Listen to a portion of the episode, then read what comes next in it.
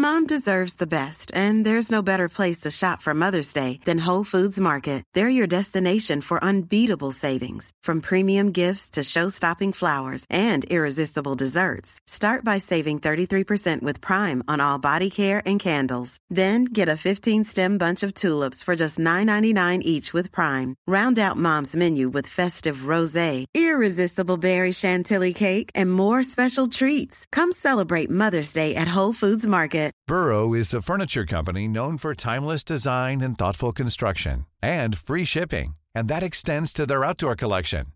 Their outdoor furniture is built to withstand the elements, featuring rust-proof stainless steel hardware, weather-ready teak, and quick-dry foam cushions. For Memorial Day, get 15% off your Burrow purchase at burrow.com slash ACAST and up to 25% off outdoor. That's up to 25% off outdoor furniture at burrow.com slash ACAST.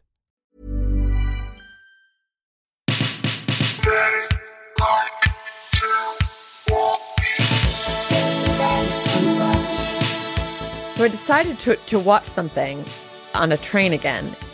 And I wound up with a boy sat next to me, 13. Mm-hmm. So his mom is sat across the aisle from him. And he's got a younger sister, but the family has had to kind of disperse. And I, I had, you know, spread out. Had you strewn your possessions all around? Yeah. Were you at a table or were you in the airline style seats? Airline style.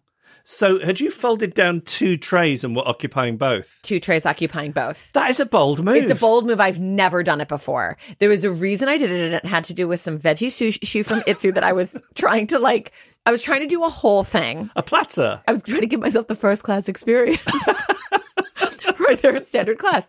And so then this boy comes around. So I when I, he sits down, I'm like mortified about the extent to which I've spread out. And I was like, I'm so sorry. And he's like, No, leave it there. Leave it. He's like telling me to leave the sushi right in front of him. And I was like, No, no, no. That's please, of course not. That's fine. So I, after the initial settling in period, I have this, you know, awareness that there's like a sweet big boy next to me. And I get lost in the program. Fine. So it's going to be a hair of a spoiler for my quick watch, but the program I was watching, it was Drag Race Française.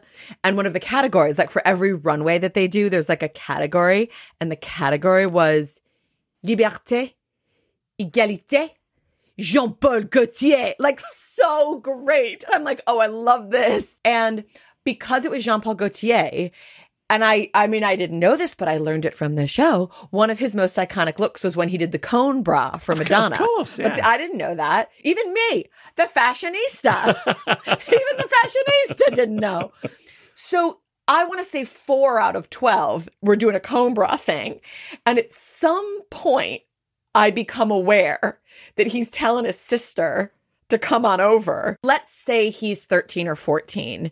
She's 11. And they're like leaning over each other. To see what the crazy lady is watching. And you know, it's not just that. It is a visually spicy show. And also be, oh my God, I forgot about this part. This was part of the problem.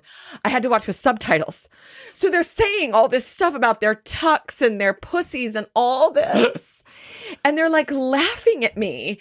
And so I've gone from being able to just have this moment with Liberté, Égalité, Fraternité, Jean Paul Gaultier to being laughed at by children. All right, we should tell them about our guest now. This is Nepo Friendly. It's one of your comedy colleagues, but we should be so lucky because she is one of the hottest comedians in the country, RN, right now. RN right now, she is a star on the rise after 20 years in the biz. That's right. We're talking about a late in life success story. it is my friend and stand up powerhouse, Jen Brister. And she has a new special out. It's called The Optimist. It's released through 800 Pound Gorilla. Now, that is a comedy stable.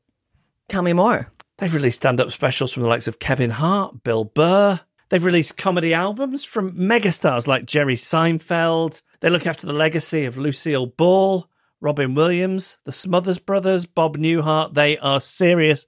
They have clearly noticed all the views Jen has been racking up online and all the tickets she's been a selling. Oh my God, that bitch can move some tickets. I'm very happy for her. And now they are bringing her into your home. And later she's joining us to talk about it, Jen Brister. Le Quick Watch, euh, cette semaine, euh, j'ai regardé euh, le euh, show de télévision de Fenton Bailey a dit à moi, hein, il faut que tu regardes ce show. hein. J'ai dit, euh, d'accord, euh, ça, ça bien. hein, ça. How, how much of what you're saying is French? La grammaire est très mal. Mais je pense que les mots sont corrects. Sacre bleu! Okay, so when we spoke to Fenton Bailey last week, he brought up one particular queen, Nicky Doll. Now, Nicky Doll was in season 12 of Drag Race US, and she was a Parisian queen, but she was living in New York. And I found her very underwhelming. So when Fenton said to me, no, no, no, Drag Race Française, she is a star. Watch, I thought, twist my arm. So the first thing that was startling for me is I don't put myself in the category of people who cannot watch things with subtitles. I'm into subtitles. I'm a cultured bitch. Sometimes we will tolerate things with subtitles that we would never give the time of day to if they didn't have subtitles. Yeah, like it would probably feel like a soap opera to us if it was Yes. actually in English, but we're like, I don't know, they're speaking Danish. Feels pretty fun to me. but I have never before watched a reality show in a foreign language. Uh huh. And it- took a lot of getting used to because I realized that what I do with drag race is cozy up and watch something I'm really familiar with and then like look at Vinted, which I just can't get enough of these days. Google Sam Bankman Fried again, you know, do my shit while I watch. And you can't do that with subtitles. The other thing that took a bit of adjustment, I assumed Nicky Doll was going to be one of the regular guest judges. Incorrect. Nicky Doll is the RuPaul. Uh huh. I'm about to watch Drag Race Rue Free Sacre Bleu. I was déguisé. I don't even know what déguisé means. I made that up. Dig, like disgusted. I was like, what the fuck? But I've decided that if I can get as into Drag Race Française as I am into Drag Race US, I think I could really wind up speaking French for real. You, you think your French is at such a level that watching it will top you up? Here's what I think. No, It'll no, tip no. you over to be like a native speaker. Incorrect, because my French isn't good. But what I'm saying is, like, what if I could do that instead of like a language course? Like, what if I Rosetta Stone this shit by a drag race process? Do you know, I once knew a guy who learned to swim by watching television. what? He was one of these adults who couldn't swim. And then one year, he and his wife went on holiday. And he jumped into the pool and started doing the breaststroke. And she like jumped off a sun lounger and said, What's what's going on? Have you been having lessons? And it had been the Olympics that year. And he just paid very careful attention to how they swam. Wait a second. There was no like, can I say a weird thing that's been going on for me? I feel like I'm starting to think I could actually learn to swim just by how much Olympics I'm watching. Yes. If I ever had that thought, you would know about it by the end of the day. You're not one for leaving a thought unexpressed. You keep telling yourself that. Oh, I've got a question for you. I've heard you say that the Queens on the American version are more polished than the British ones, but the British ones are funnier. This is a gross generalization, but I believe that there's something in that. Yes. Where does France sit on the continuum? Okay. Or is it its own thing completely? I thought that they were closer to the US queens in terms of their polish, but I was extremely underwhelmed by their performances. So, like, they asked them to do a talent show. And you always, if you watch the US versions, and I think the UK ones as well, you see some good shit. There was this one who everyone was going crazy for her performance, like, because she played the saxophone. And I was like, this is not as good as when Bill Clinton played the saxophone on Arsenio Hall in like 1991. like, I feel like whatever she was up to, I could get there in six months, and I'm not particularly musical. It was awkward and bad. So will you see it through to the end? I feel that the truth within me is that a lot of the time I watch Drag Race right before I go to bed. And can I be doing that with sub-titré? Je ne sais pas. Je pense que peut-être. My quick watch is Rain Dogs. Never heard of it. Well, the strangest thing happened earlier. The writer followed me on Instagram. You're such a bragger. or it was a bot or a publicist. I, d- I don't know what was going on. But you know, someone follows you, you have a look at the bio, and it said screenwriter, director, Rain Dogs, HBO. And that rang a bell, but it wasn't a show that I'd seen. HBO and everything. Yeah, it's shown on the BBC here. Um, so she is Cash Carraway. And what it was is this show came out while we were in the throes of watching Succession, and everything else went out the window at that point. What a thing for those people who wrote the shows that came out then. Because we're watching every episode three times for the podcast, and then we usually watch it for fun at least once or twice in the week. So, how we were watching anything else? Well, the answer is we weren't really watching anything else. So, this show passed me by, and it stars Daisy May Cooper, but maybe I have this little prejudice where I think, oh, but if I'm going to watch Daisy May Cooper, I want to see her in something she's written. When in actual fact, she's a great actor, as this show proves, because this show is really good. Really? Really. What's it about? So it's about a single mum. Her name is Costello. She has a nine year old daughter called Iris. The show opens on them being evicted, Uh huh. and she's skint. Uh huh. She works in a peep show. What? Yeah, Peep shows. This is so naive and privileged of me, but peep shows are still going on. I had no idea. You want to go to one? Not really. I don't feel that coins and erotic kicks go together for me. Yeah, no. No judgment for those who do. Wait, so even now, if you go to a peep show, you're using coins. Surely you can like just scan your like Apple Watch or whatever. No, I don't think peep shows have gone contactless. You are shitting me. But th- it's not portrayed in the show. Well, It's all very loose change based. why don't you DM your new friend and ask her if that's if she did her fucking research? Oh, I think she did her research. Did you follow her back? Yeah. Um, so these are Costello's circumstances, but also she really wants to be a writer.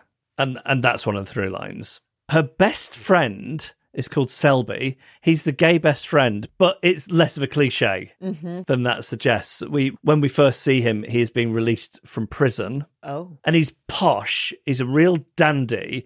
He's got a touch of that old Soho character to him, and and we know that he's violent. oh, So he's a much more three dimensional character than you might have thought when I said gay best friend. When he's been released from prison, I saw that his cellmate had pin-ups on the walls. Do you think the prison cell, the submarine bunk, and the teenager's bedroom wall are the only remaining environments where pin-ups of busty models have been attached to the walls? that sounds right. Did you have any uh, pin-ups? No, like boys I was into. Yeah.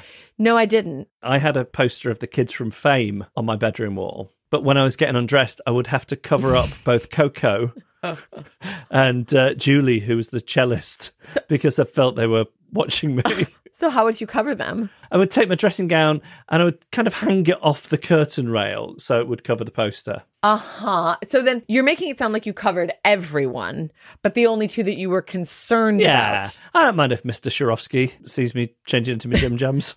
Was it a male versus female, or were there like women where you would have been okay with them seeing you? I think maybe Doris was having a peep and it didn't bother me. She just wasn't doing it for me in the same way as Coco you know, she's a person with feelings. Can you imagine there's some like gross little prepubescent boy, and even he's making you feel like Less she's than. yeah, she's allowed to look at me what she what she thinks doesn't matter about my little child's body. Well, I'm delighted to have discovered this show. The music is fantastic, which I think is often damning something with faint praise. Yeah, it does sound that way. But it, but it really works in this show. And just two episodes in, the characters are just people I want to spend more time with. It's so much its own thing. It doesn't feel like it's been in any way compromised in the way stuff so often does when it's been through a few layers of television executives. We want to hear from you. Are there any reality shows you watch with subtitles? yes. Also, who do you go to bed with? Oh, what's your little show that you put on? Yeah, who are your bedtime friends inside of your TV? Who are your bedtime friends? And also, like, how do they, if you are, if you share a bed with someone, how does that work with you two together? Headphones in and you watch your little thing and they watch theirs. You guys have to agree on something together. Let us know. I was thinking about Daisy May Cooper as well. Are there other examples of people who are fantastic creators who are also great actors when they're in other people's stuff? Oh, well, Daisy Haggard. Of course, yeah. Because she wrote, if I'm not mistaken, she wrote Back to Life. Yes. But now we see her in all this other stuff. She's very good. So, any more of those, please? And what are you watching? Fuck off at firecrotchandnormcore.com. Now, my Patreon sell to you this week, it's not coming from me. It's coming from one of the listeners. Is it a testimonial? Oh, yes. Oh my God, I'd love to start doing testimonials. That would be so great. Here's what Susie Little had to say Dear Firecrotch and Normcore, the list is worth every cent. Now, the list, what she means is our watch list. If you join our Patreon page, we send you this link and it's just there and you click it and all these recommendations come up for you. It is so good. It doesn't mean you have to be like, wait, there was some episode with it. No, you can just like scroll through something. So time efficient. It is fucking worth three fucking pounds. You know what I've been getting very into right now? Go on. Oat milk chai, baby. Yes, you have. Yes. I'm getting into an oat milk chai. I'm going in. It's what I'm doing. I'm trying to like um I'm trying to pare it back a little bit with my drinking. If you're thinking it's because I have a problem, you know I don't have a problem because you know about my fucking impressive moderation. But you girls know how it goes. Once in a while the old trousers don't feel quite as loose as they once did. So I'm just trying to like make some light moderations.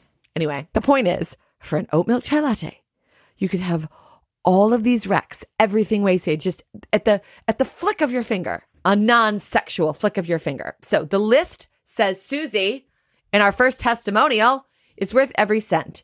This weekend, and she writes a shitty start to the New Zealand summer, New Zealand based. We're so fucking international. I love us. And when I thought I had watched the entire internet, I was able to uncover time. Excellent. I cried. Thank you for the public service to people with time to stream TV everywhere. Susie. P.S.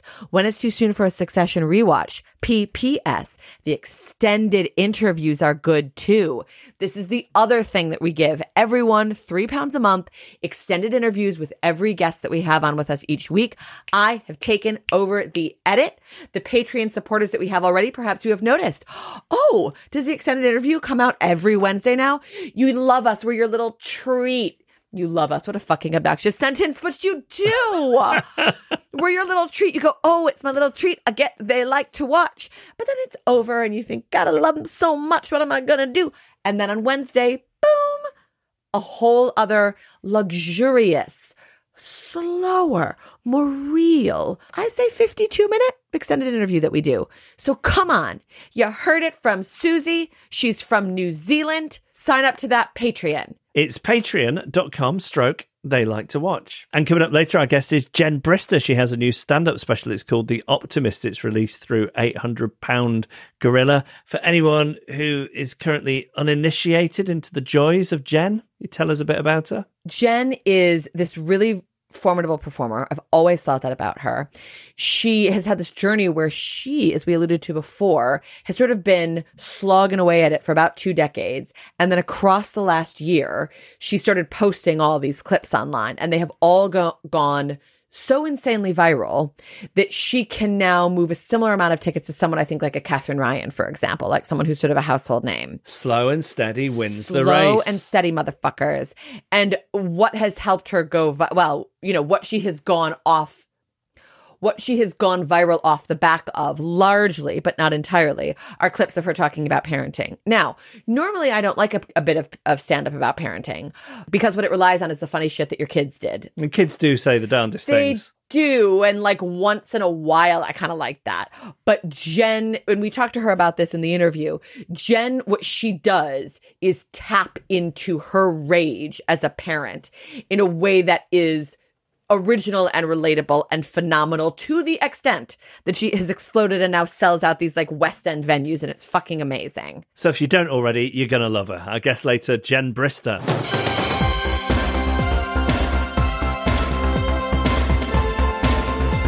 We need to make a statement. We know. We We, know. we know that what we should be talking about this week is slow horses. we are too far be- I mean too far behind meaning we've watched like one episode but our hope and our intention this week to get all caught up with slow horses so that at some point in the next couple weeks our big watch can be slow horses season 3 we know So now that's out of the way, let's talk about what we did watch, which was recommended by your mother. Nepo Mommy. So she sends us a link to this show called A Nearly Normal Family on Netflix and then says, We mentioned this to Jeff, just finished. Six episodes, Swedish, very good. Now you've heard what you need to hear. Swedish, very good. And it's interesting. It's um not like, oh my God, top tier, top tier, top tier, top tier. There are a couple things about it that are like a little iffy, but that's really just it. I'm just being difficult. And really all we know is that we started it, we were instantly taken with it, and then wound up spending much more time than we should have done because it was so good. We kept needing to see what would happen next. And it's another one of these where it's quite difficult to talk about without being spoilery, but I think I can give you the premise. Okay. What would happen if a member of your family was accused of murder? I know already what you're thinking. You're thinking I would be on the side of the other person. Yes. You get accused of murder. Mm-hmm. So probably I'd feel less fear about you doing prison time than I would about feeling like I needed to ask you if you'd done it and how offended you would be by that question. I, I would be offended. I, I just don't think I have a murderous quality to me. No, you don't have a murderous quality to you, but the, the point of this film is that neither does the person who gets accused of murder. So we're already in the world of how could this ever possibly happen? I just, you know, I assume, So, so you, so you'd be thinking, but how he's so puny? Yeah, but you're scrappy. You're, you, you'd come up with a plan that would work. Whereas a thing that I have thought is that if somehow I did commit a murder, like in an act of self defense or something where I had to murder someone to protect myself or my kid, you, I'd let you die. But for me or our child, I think I could commit the, the act. And then, you know, like you see it presented in films and TV all the time that like the, your first kill is like very disturbing. I don't think I'd be disturbed.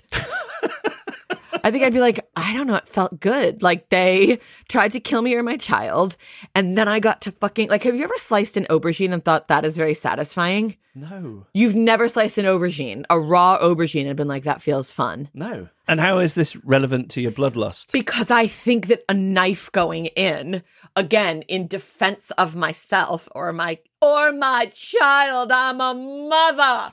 I think that I'd just be like, some unbelievable rage would overtake me that would allow me to be like, ah!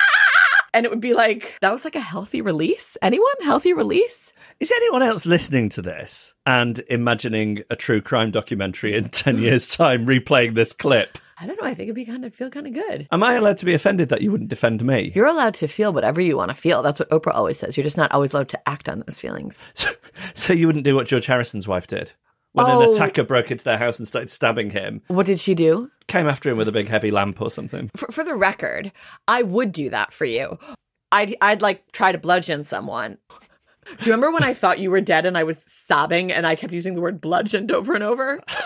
it was when I was still living in New York and I like couldn't get in touch with you and I got so nervous that you were dead. I think we're talking about a period of 45 minutes. I think it was an hour, but it was just like we had we had decided that we were. Like I I it, you know part of what I was responding to is the fact that you were so far away, and there was an al- there's like a, a passage in Soho that was near where you used to work, and I was like, he went down that alley and he got bludgeoned, and I got hysterical. I called up my best friend, and I was like, I think he's been bludgeoned, bludgeoned. I kept saying the word bludgeoned over and over again, which I didn't remember. But then when I got back on the phone with my best friend, and I was like, he's okay. She was like is it too early to discuss that you kept using the word bludgeoned?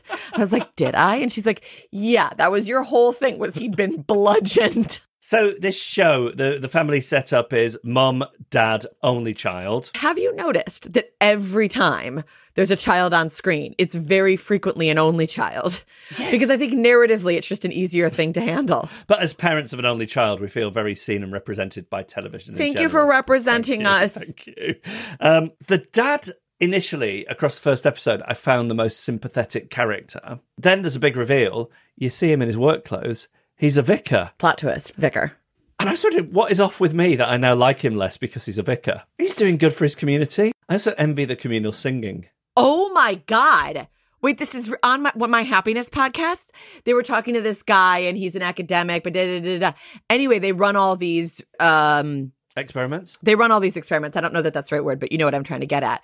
And what they show across all these communities is that communities become more um prosperous if there's communal singing. You mean prosperous as in wealthy? There's some connection between wealth and prosperity and whether or not there are like choirs in the town. So do you think that's what goes on at Davos?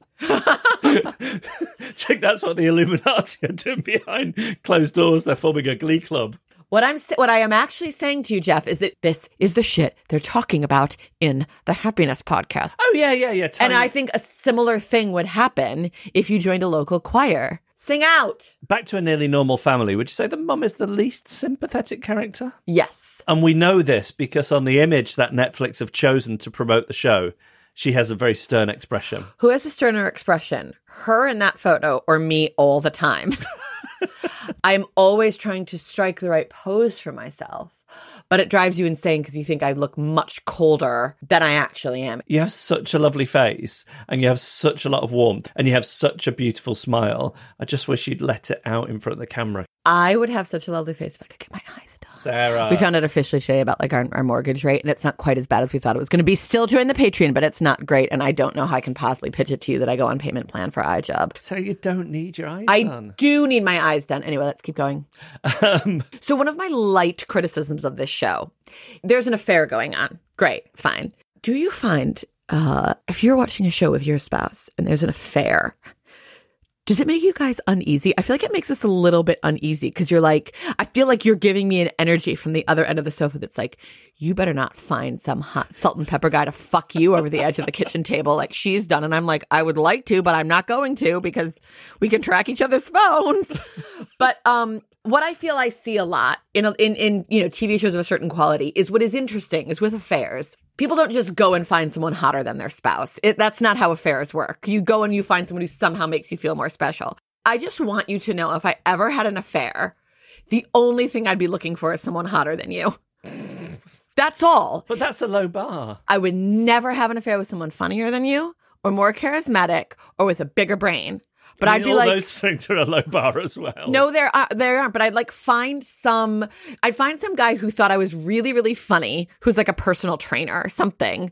Like I'd be like, let's fucking go. Are you actually finding this disturbing? It's, it's, it's not the easiest thing to hear. I'm trying to tell you that that. What am I trying to tell you? I don't know. She fucks this guy. I feel like you're hiding in plain sight. No, she fucks this guy who's hotter than her husband. And I don't actually think that's how affairs really go. Uh, the the teenage daughter at the heart of this story, she's likable except for one thing. Go on. When she's happy, she does a little skip as she walks. Mm. Do you think anybody has ever done that in real life? Been happy enough that they, they start skipping? I think it's something you exclusively see in drama, and nobody has ever actually done that. No one's ever actually skipped. Before we wrap up this in depth summary of a nearly normal family, Here's what you need to know. You should watch it. It was really fucking good. Yes. Um, there's some trigger warning stuff about sexual assault that people should know. Genuinely know that going in.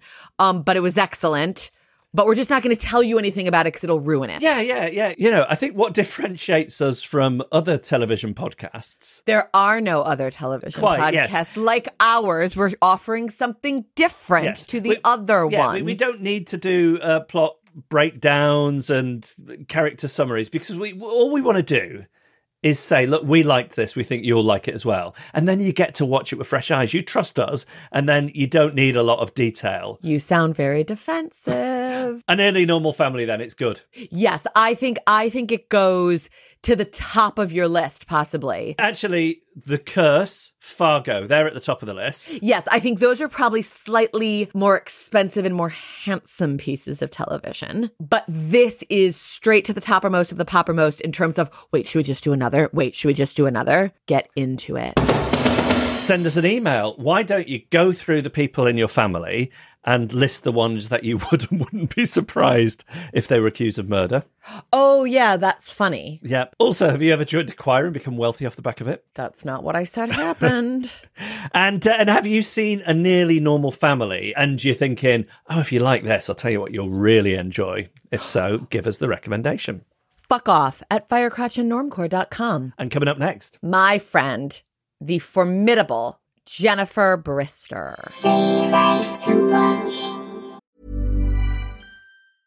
A lot can happen in the next three years. Like a chatbot may be your new best friend. But what won't change? Needing health insurance. United Healthcare Tri Term Medical Plans are available for these changing times. Underwritten by Golden Rule Insurance Company, they offer budget friendly, flexible coverage for people who are in between jobs or missed open enrollment. The plans last nearly three years in some states, with access to a nationwide network of doctors and hospitals. So, for whatever tomorrow brings, United Healthcare Tri Term Medical Plans may be for you. Learn more at uh1.com. Hiring for your small business? If you're not looking for professionals on LinkedIn, you're looking in the wrong place. That's like looking for your car keys in a fish tank. LinkedIn helps you hire professionals you can't find anywhere else, even those who aren't actively searching for a new job but might be open to the perfect role. In a given month, over 70% of LinkedIn users don't even visit other leading job sites. So start looking in the right place. With LinkedIn, you can hire professionals like a professional. Post your free job on linkedin.com/people slash people today. Millions of people have lost weight with personalized plans from Noom, like Evan, who can't stand salads and still lost 50 pounds. Salads, generally, for most people, are the easy button, right? For me, that wasn't an option. I never really was a salad guy. That's just not who I am. But Noom worked for me. Get your personalized plan today at Noom.com. Real Noom user compensated to provide their story. In four weeks, the typical Noom user can expect to lose one to two pounds per week. Individual results may vary.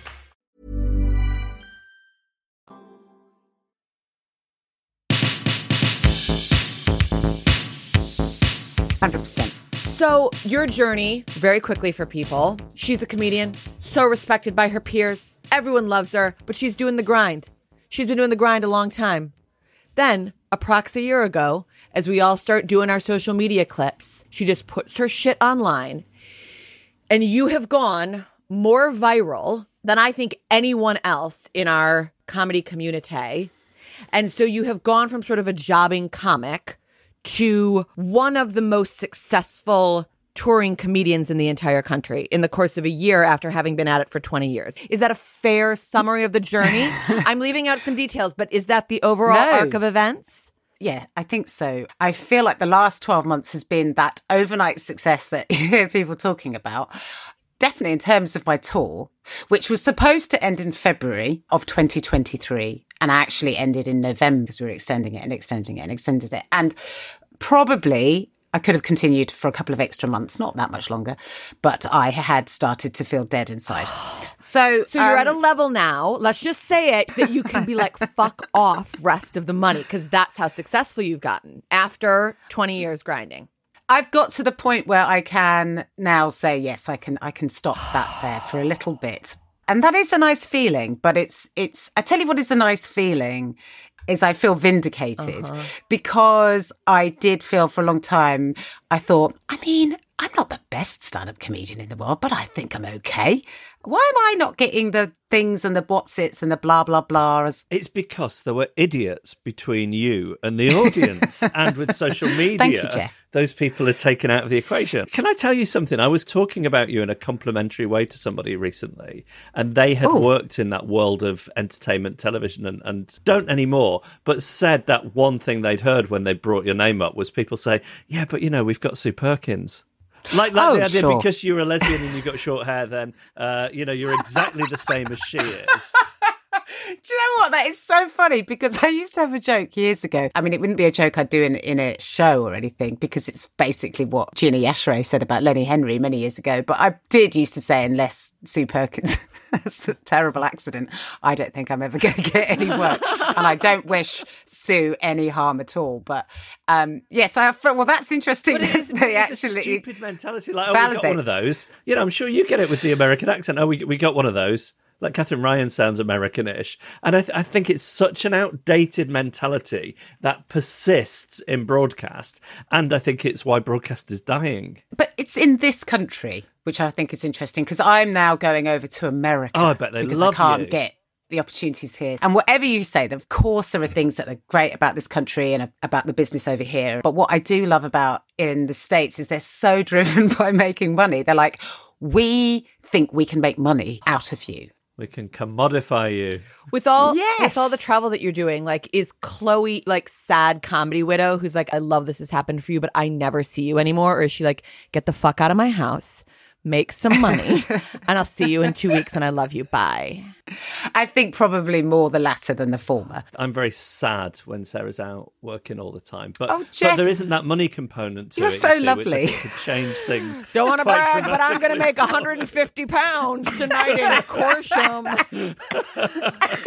I've done We've that done gig, that gig. what That's a the gig thing. it She did Yeah. that gig before she did the other gig. But what is she doing of an evening? Oh, Chloe does is not. Um, I am one of those people. When I'm not working, I'm not doing anything. Do you understand? Yeah. I'm not doing Do anything. ever- does it ever occur to you? And I'm just going to give you the uh, the other person's perspective on this. That maybe that person who's been in on their own, like night after night after night after night, might like to do something. Oh, absolutely, Jeff. And there are times where Chloe's like, "Oh, I think it'd be really nice if we went out and we," and I'm like, "Oh no, I can't go out." This is the I- Jeff and I've been talking about this, and it's like I don't want him to employ a sex worker, but I wouldn't. I don't. I don't he want doesn't to want employ to a employ sex a sex worker, but I would. That's not Jeff's No, bag. it's not his bag. But I do think we could sort of benefit from like an emotional worker, like like a companion worker, where I, th- I think you're describing like, a dog. Yeah, he needs a dog. We need a dog. What do you think um, Chloe says about your stand up to her friends? Like, is she your biggest Well, fan? Uh, No, I wouldn't say so. Is anyone's partner their biggest? Apart from you, Jeff. I mean, you're just insanely supportive. It's it's like when uh, Agnetha from ABBA married a stalker.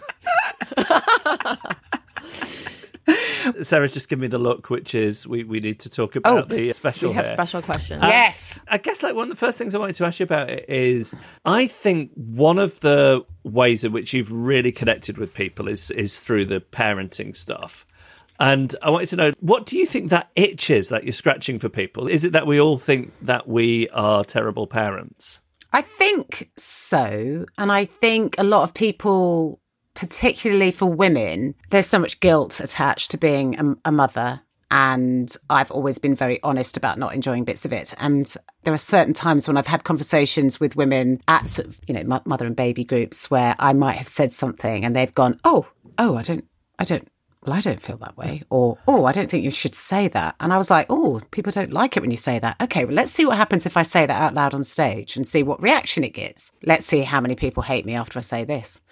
And the opposite started to happen. And and I think uh, perhaps maybe when confronted with it on a one to one, people didn't want to be honest about it. But then they can be honest about it if someone is on stage saying it out loud and they are laughing and they can go, I'm going to share this with a friend and see what they think. And then the friend goes, Oh, fucking hell, that's me. I hate playgrounds. So I think it's just like, wonderful. isn't, And- and- isn't comedy just a, a valve, There's- isn't there's it? That, to- there's that um, sort of comedy rule as well, isn't there? That the key to the um, universal lies in the specific. And the more you think this is insane, this is just me, the more if you say it out loud, okay, mo- maybe not everybody will do that exact same behavior, but there'll be something in it that is Yeah. really relatable to people. Yeah, and I and I think comedy for me is about uh, connection, and so you can't make a connection if you're not being completely honest. How often is it that you'll do that thing and it turns out, no, just me?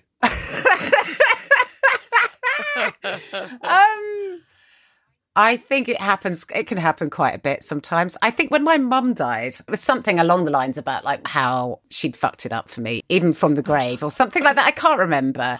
And then I did a conversation talking to my mum where we had a row about how she'd fucked up my career. I can't remember. It was something really stupid. Oh my god. And I've got Rachel Stubbings directing my show, and she's great. But one thing to know about Rachel is she's so dark. So she was like, Yeah, this is brilliant. Do it on stage.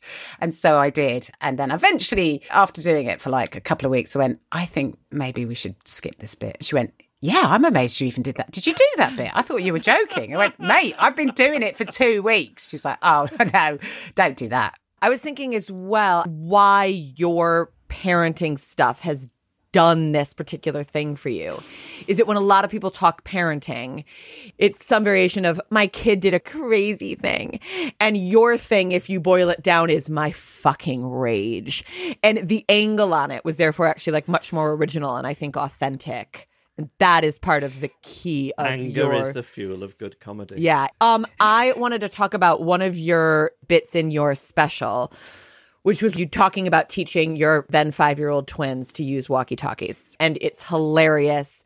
And from when that happens and the kids are doing this thing to when it becomes the barnstorming part of a set that you could close anything on, take me through that process. Did you just say it on stage one night? Did you sit down and write it out? How did that go? with all of these set pieces that I do, or certainly the ones that are the most successful, and if I think back to the clips of mine that have gone viral, so the playground clip Philip and the one where my my mum can't pronounce my brother's name, and there's another one where I talk about mothers and daughters. These are all things I've improvised on stage, or I've had an idea, and it's been in a work in progress show, and I've written something down like uh, walkie talkies, and then I did that over stages. So, so to say I wrote it was is probably making me sound a lot more cerebral than I am. But I, uh, performing that that that took like several stages to get to, to the point where it did. But the the the bit about the um, can you hear me over? Yes, I can hear you over. That bit. That was the bit that I started with. So like they were honestly they were just standing next to each other, two feet away from us, just asking if they could hear each other. It's like, are you fucking kidding me? This isn't the point. The whole point is that you're not near each other with a walkie-talkie. so all of these things, all of these things were like. Mm. Well, just perfect for comedy, aren't they? You just they, they write themselves. There are a lot of American accents that come up not in a flattering way across her show. I'm going to put too many questions into one thing here, but I got to the end of the special, and, and to some extent, I was like, it is shocking that we're friends, Jen, because number one, you hate Americans. They're your fucking punchline. Number two, you talk a little bit about open water slash cold water swimming as um, an acceptable hobby, and you talk about you talk about adult coloring as an unacceptable. Now, I do adult coloring. And I don't enjoy open water swimming or You- people you- who do you it. do go open she water. she fucking does cold water. She's like, it's the winter, body and colds. I have a couple of specific questions, and I'm going to go for one now. Okay. I see women in my neighborhood in a particular jacket. I it's camo on the outside, bright pink on the inside. I fucking hate Yes. it. Just go do whatever swimming you're going to do, but not in the camo and the fluorescent pink coat. I then Yeah. watch your special. I'm loving it. This is that woman that I fell in love with. Oh, she's so great. Oh, what a great. She fucking owns that fucking coat. But I, I Jen, don't. Do you actually own that fucking No. coat? I do own one of those coats, but it's not camo. When I first improvised that bit about the camo, I did it at, it, at the Komedia in Brighton, and I knew. Like anyone who's got a dry robe in this bloody room has got a camo one with a pink hood, and it got such a big laugh Yeah. that I just kept it Fine. in the okay, show. Okay. What happens if you go to Congleton and try the same material? well, it doesn't go everywhere, but I, I have to say, like anywhere that's sort of near water. So I thought, will this bit go well in like Newcastle, or will it go well? It's like any town that's near water, everyone gets the camo and the pink hood. They're like, oh yeah, we've got those bricks here. Wow. Yeah, but um, for people who don't understand what I'm talking about, we're talking about dry robes. Okay, so coats that you would wear when you come out of the cold water, you can wrap up warm.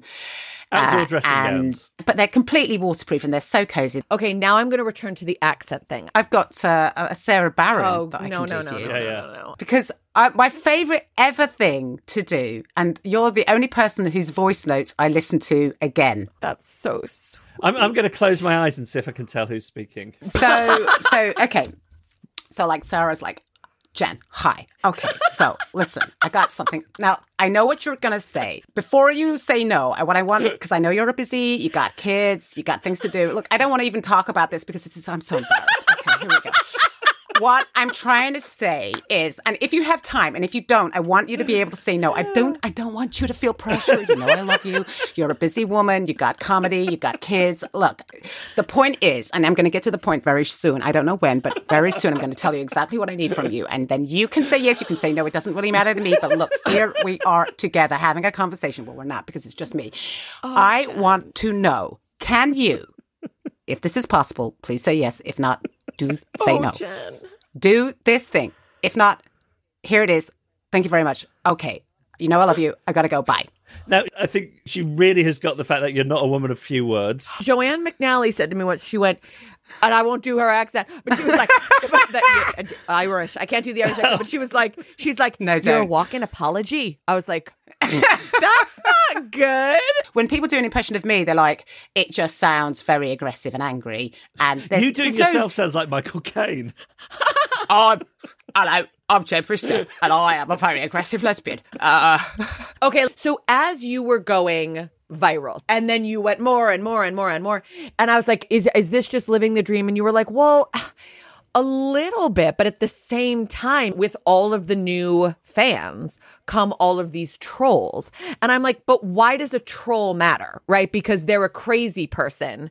And you were like, "Mm, but it does a little. And I would love you to speak about why. It absolutely doesn't matter, but I think it was just the volume of them at that Hmm. point was overwhelming. And so if, you, if you're scrolling, you might see two dozen really lovely positive things, and then you might see half a dozen people saying that you're the worst thing that ever happened to comedy. Uh, and then those are the things that you just remember. Would you go as far as checking their profiles to see if they were wearing MAGA hats? I know. Because it's very. so I understand that feeling. Say it's somebody with laser sharp opinions on comedy that are rarely wrong and a brilliant critical mind. But, but what does it matter that what a bunch of morons think? I mean, it doesn't. It absolutely doesn't. But just at that point, which would be about this time last year or sort of going into the new year, I was I I, I had a quite a bit of anxiety about it, which I, mm. I which I couldn't have anticipated. Because if you'd have said to me, "How would you feel if this happened?" I would have said, "I would be having the time of my life." But actually, how I felt was like I was under the microscope. How involved were you in like the nuts and bolts of the special? Like, how are the decisions getting made about who was directing, how it was getting shot, how it was getting lit, the venue, all that kind of stuff? I knew that I wanted to work with Turtle Canyon and they understand that they want the special to look in a particular way, which is the way I want it to look. I don't want it to look like, like an extension of Live at the Apollo. Do you know what I mean? But you can say, look, I don't want loads of cutaways to the audience. So can we take those out? I mean, like, who gives a fuck if they're laughing or not? It, it, doesn't I matter. Who, I don't. I just can't bear it. It, it re- I think a couple of times they had to use it for Yes, continuity. They were yes. like, it's just it's we can't get from this bit to this bit without this bit. So I was like, okay, we'll keep that in. But otherwise, put the camera on me. Yes. it's my show. It's More my of stand-up my special. face, please. More me, please. Um, but you know, I was talking to you about this, Sara, and I think uh, this is true of all comedians. You know, I, I can't watch it because my show changed so much as the tour went on that that iteration of the show to me feels ancient. So is is that even the problem? ending has changed. That's the problem. Is that you you you now are kind of like, oh God, if I could shoot it again tomorrow. Oh, it would be a different show. It would be a complete, well, not completely different show. That's a lie. Uh, it would be a very similar show, but it would be different, and the ending wouldn't be the same. And I would have cut out bits, and there were other bits that I would have added. But you're writing something that is a pretty accurate sort of uh, time capsule of who I am now, you know. And so when I look back at my show, meaningless, I think, fucking hell, that was because I wasn't on HRT. That's what was going on there. But ultimately, I'm not that angry anymore because I've got I've got estrogen in my body again. All right, we have to let her go soon. So, aside from your show, what should people be watching? I haven't been watching a great deal of TV, but a while ago I did watch Tiny Beautiful Things. Oh, well, this Um, hasn't come up. I watched it because Kathryn Hahn's in it, and I love her. Oh yes, And Merritt Wever is in it as well, and I love I don't her. know who Merritt Wever is. She played the kooky nurse in Nurse Jackie. She was also in Godless, uh, another brilliant limited series, which you can watch on Netflix if you haven't seen that. And she is in Tiny Beautiful Things. And it's about a woman whose life is falling apart in every way. And she gets a job working as an agony aunt. And it really treads a fine line between being absolutely teeth itchingly sugary and being quite naturalistic. I'm sold. Also, before we go, we never did address the adult colouring. Oh. All I'll say, I went through like in in the deepest lockdown. So it was like no school, but it's winter and I broke mentally. And Jeff was like, "Do you want a coloring book?" And I was like, "Maybe." and so I would sit in our car, like when we would sort of watch TV at night, and I would just color my flowers. and I said, he said, like, what what subject would be interesting to you? And I was like, maybe flowers or trees.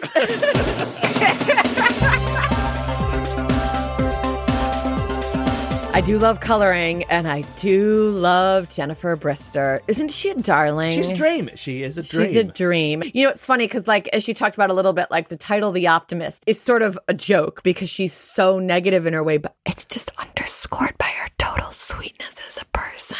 Negativity underscored by sweetness. What a combination. And this is how and why, in a, a profession of incredibly jealous and competitive people, all anyone can do is celebrate her tremendous success.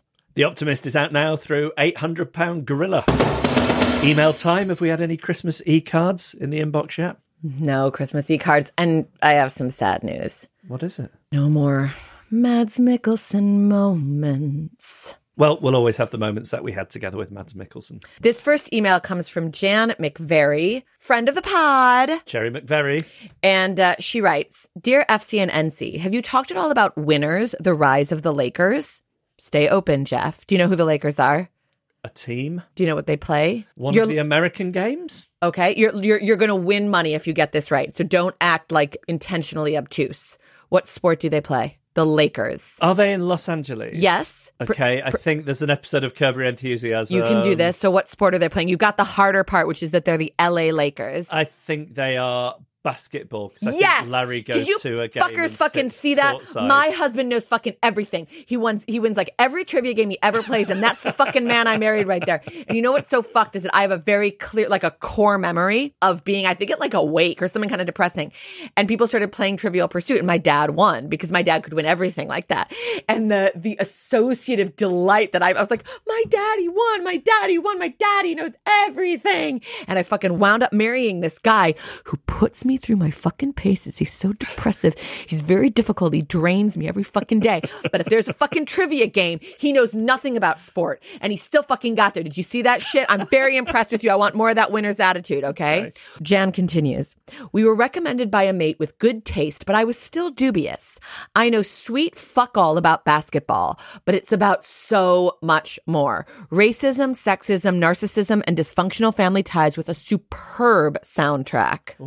A pilot directed by Adam McKay and music by Nicholas Britell. Okay. Hello. Okay. Okay. It should have been a clue to its pedigree. The casting is phenomenal. John C. Reilly in the part of his career. I mean, she's giving me chills here. This is a very, very hard sell. Adrien Brody, plus a kid called Quincy Isaiah, who will blow your tiny minds. And although it deals with rampant misogyny, it's very sexy. Not your usual penis in vagina, cliched stuff, but sex that women enjoy. When you get the showrunners on, yes, Sara, I have faith. Thank you, Jan. You know what I'm capable of. I'd love to know if that was a deliberate, creative decision. Great to see so many episodes directed by women, too. Only downside, you'll get very hung up on the wigs, Sara. Besos y abrazos, Jan. Jan, you've sold me. I don't know when, I don't know how, but I will get to this show, I can promise you. This comes from Emma Flack, who says, Dearest FC and NC. A bad guy trope in soaps is wearing a grey hoodie. Yes. In Emmerdale Farm, ages ago, there was a serial killer, Cameron, who put his hoodie up just before he did anything evil. Hood down, and you were safe. Great. And in terms of putting the ick in me, the mountain killing Oberyn. Oh, uh, Pedro Pascal breaking his skull in Game of Thrones is what did it. Just thinking about it now makes me feel sick. Didn't he get his thumbs and jam them into his eyeballs as well? Oh, I have no remember, I've I've blocked everything to do with Game of Thrones. I'm offended I was ever into it. I offend myself. I know it was kind of good in its way, but I've blocked it. Big love, M. P.S. Sarah, I recorded more than one of your rants about and just like that to WhatsApp to the friends I would love stroke hate watch it with. We thank you. It is a pleasure to serve. This next email comes from Ellen Hooper. Ellen writes, Hi, FC and NC, longtime listener, third time emailer. Thrilled to have you back. On the subject of sisters making things, because the other week we were like, all these brothers, where are the sisters? My sister and I are in the process of making a podcast together. It won't come out for a few months because we don't know how anything works, but we will get there because we're sisters and girl power and such. It made me think I can now sign up to the Patreon and claim it as a tax deduction for research. That's right, yes. Yes, write us off, bitch. I'm so happy to have you on board. If you're looking for something to write off to get yourself beneath a certain tax threshold, I heartily recommend our Patreon. Oh my God. Yes. Use us as a write off uh, if at all possible. I'd be thrilled to be that for you. I mean, it's it's better that the money goes to us than schools and hospitals. Yeah, no, no. Schools and hospitals don't need it as much. That's the truth. also, the thing that put the poison in and is also the best show in the world is The Handmaid's Tale. I've, I've, I, everyone says it's so good. I feel I'd, I'd be too traumatized. So I've always avoided. I think about it all the time. It's terrible for my mental health, but I will be prepared for a conservative revolution and I will get out early. Love the pod. Bye, Ellen. Ellen, I love that for you. And best of luck with your podcast. Sisters, do it for yourselves. And we want you to stuff our inbox with email, please. Uh, the email address is. Fuck off at firecrotchandnormcore.com. And also this week, Grace Moore thinks we should watch Blue Eye Samurai. She does an amazing celibate, but it's a cartoon and I need to open my heart to it. we watched an episode of The Simpsons the other week and you did fine with it. I know, but that's com. Anyway, Grace, I hear you. I need to get over the cartoon hump. I know that I do. Sofie Hagen thinks we should watch Unit One. She and I were backing and forthing about Mads Mikkelsen because, of course, they're both um, Danish. And Sofie was saying the the show that made his name in Denmark is this thing called Unit One. So she's like, you've got to get into it if you haven't seen it. Uh huh. Did she say anything mean about me? Are you she's, gonna- al- She's always mean to me, Sofie. She enjoys being mean to me. Fuck off. No. Sofie's been nothing but nice to me, and that's what actually matters. She comes to my shows in Edinburgh. I love her. So I'm in, in a war, I'm saving her over you, just so you know. Sharon thinks we should watch Slow Horses. We know, we know we hate ourselves. Susie thinks we should watch Slow Horses. We know, we know we hate ourselves. So we will watch. Slow Horses because we hate ourselves. This week, Jen Brister liked to watch Tiny Beautiful Things, which you can find on Disney Plus, and Godless, which you can find on Netflix. Sara watched Drag Race Française Oui, bien. on Wow Presents Plus. I watched Rain Dogs, which in the UK is on BBC iPlayer. I think it's HBO elsewhere. And we watched Nearly Normal Family on Netflix.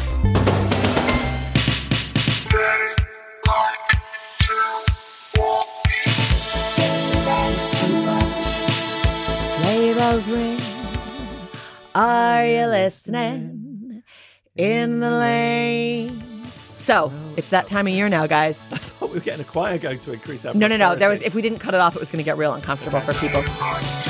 So listen, it's that time of year. What are you doing this weekend? First of all, if you're alone, we love you and you're not alone. And so if this is a triggering time of year, I'm here for you and I'm holding you in that space. And so is your television. And so is your television. Yes, sweetheart, that's a really good point. Saturday, we're going with our son to a school fair. This has been the year that I've made peace with the fact that I hate the school fairs. I love the school fair. Yeah, I get my allergies going in the jumble sale. Uh, You're outside, it's cold. I don't know. I just I don't like um natural light on my face. I don't hate it. I'm not like, oh fuck me, the school fair. It's not that. It's the year that I have made peace with the fact that I'm not like, ooh, goody. It's such a lovely sense of community. And then also, it's the time of year where I have to start doing Christmas shows in the night. But then Sunday, I don't work. And we're going to get our tree on Sunday, which means the first thing when I get up is I got to start untangling the lights. In a lot of families, the dads do the lights. But I have to do the lights in our fucking family. because of my fine motor skills. Jeff's so I'm going to get that part done and then we'll trim. So that's what we're doing. It'll like be sweet. And, uh, you know, we'll put on some Christmas music and I'll try not to get too angry while I'm doing the lights. I hope you have a great week yourself. By the next time we talk to you, we'll be really in the full swing of December. Sleigh bells ring. Do you see how I'm the lead and he's the backup? Have a great week. Bye.